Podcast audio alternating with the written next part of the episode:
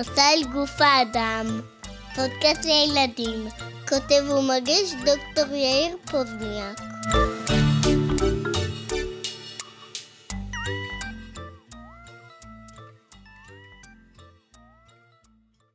יואבי, מה אתה הכי אוהב לאכול?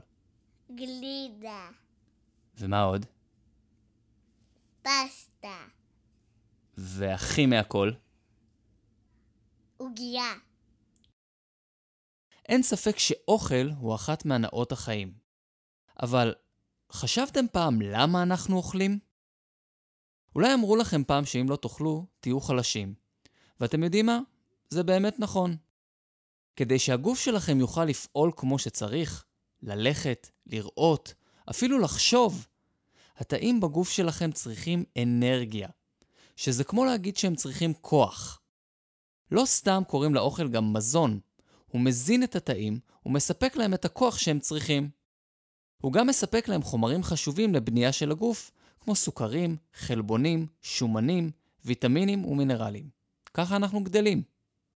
אבל לפני שהאוכל מגיע לתאים, הוא צריך לעבור מסע ארוך ארוך במערכת העיכול. זאת המערכת שמאפשרת לנו להעביר אוכל מבחוץ, כל הדרך עד לתאים שבכל הגוף שלנו, גם באצבע הקטנה של הרגל. רוצים לדעת איך זה קורה? יש לי רעיון. בואו ניכנס לתוך מערכת העיכול. בואו נדמיין שאנחנו קטנים, קטנים, קטנים, קטנים, קטנים. והופ!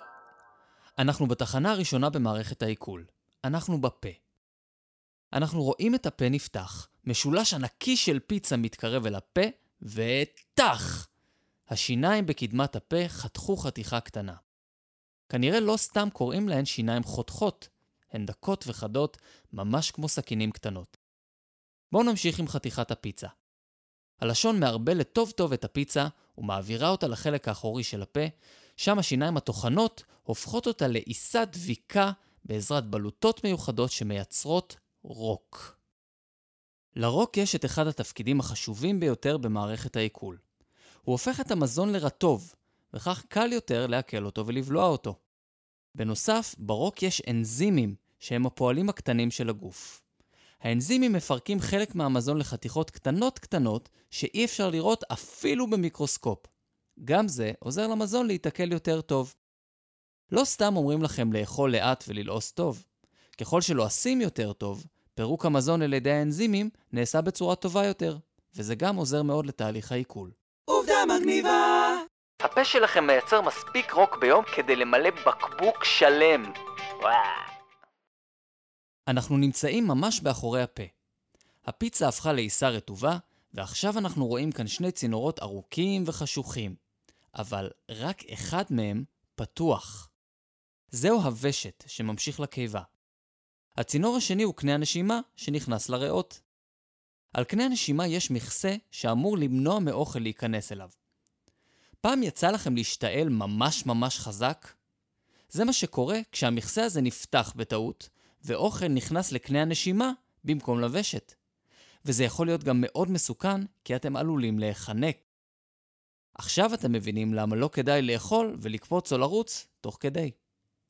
אנחנו ממשיכים ויורדים עם הפיצה בתוך הוושט, עוברים ליד הלב שנמצא ממש כאן בסביבה, וממשיכים למטה. אנחנו שמים לב שמשהו דוחף אותנו למטה. אלו השרירים שמקיפים את הוושט. אנחנו ממשיכים לרדת, ולרדת, ולרדת, ו...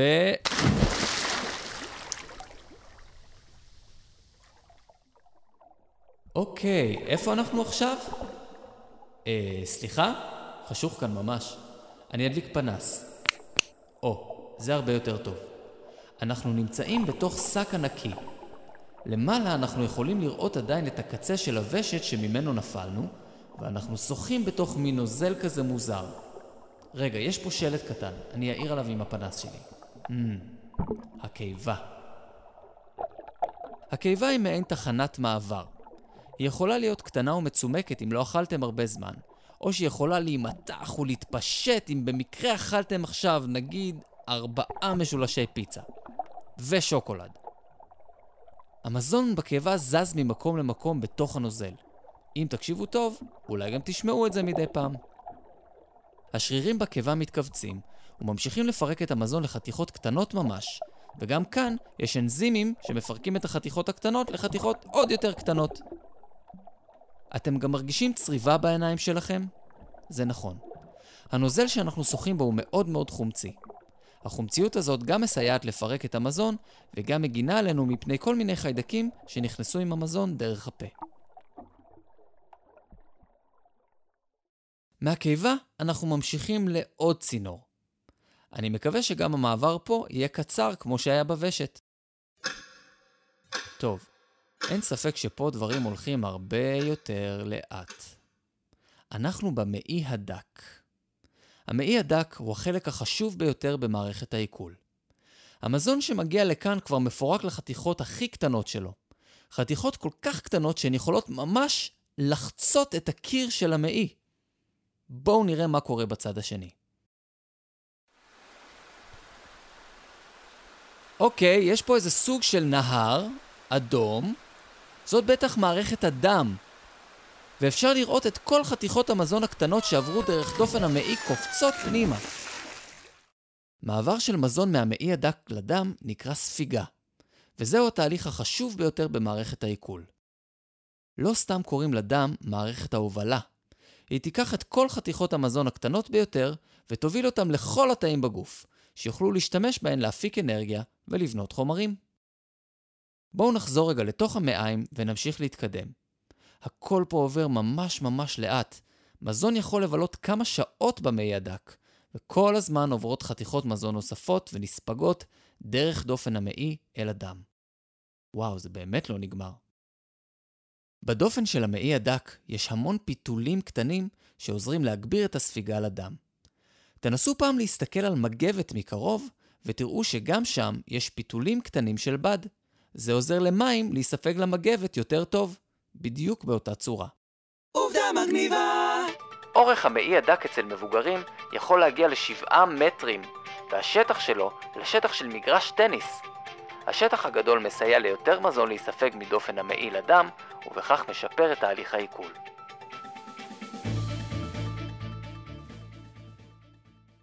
אוקיי, יש אור בקצה המנהרה הזאת? עדיין לא.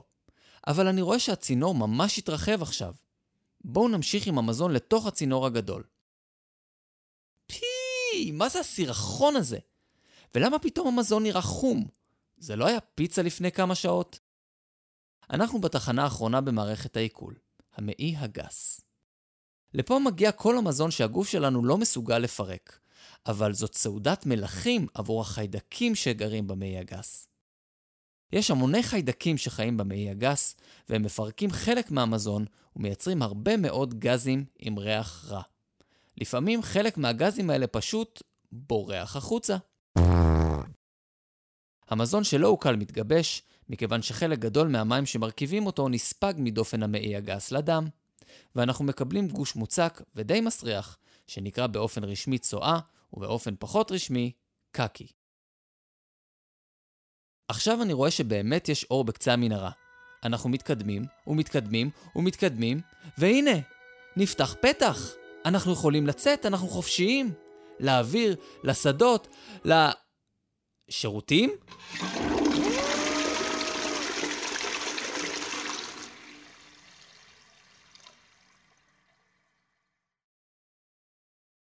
אז מה למדנו היום? למדנו שאנחנו אוכלים כדי לספק אנרגיה לתאים שבגוף שלנו וכדי לתת להם חומרי בנייה. כל האוכל שאנחנו אוכלים, פיצה, גלידה או פסטה, מפורק לחתיכות קטנות קטנות במערכת העיכול באמצעות השיניים, הרוק, הקיבה והאנזימים המיוחדים שהם מכילים. החתיכות האלה כל כך קטנות שהן יכולות להיספג דרך הדופן של המעי אל מערכת הדם, משם הן מובלות אל כל תאי הגוף שמשתמשים בהם ליצירה של אנרגיה ולבנייה של הגוף. כל האוכל הלא מעוקל יוצא מהגוף בצורה של צואה או קקי.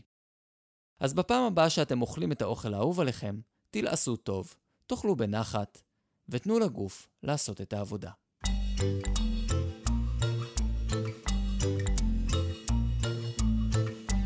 זה היה מסע אל גוף האדם. אני דוקטור יאיר פוזניאק. פרקים נוספים באתר הבית שלי, ypscience.com.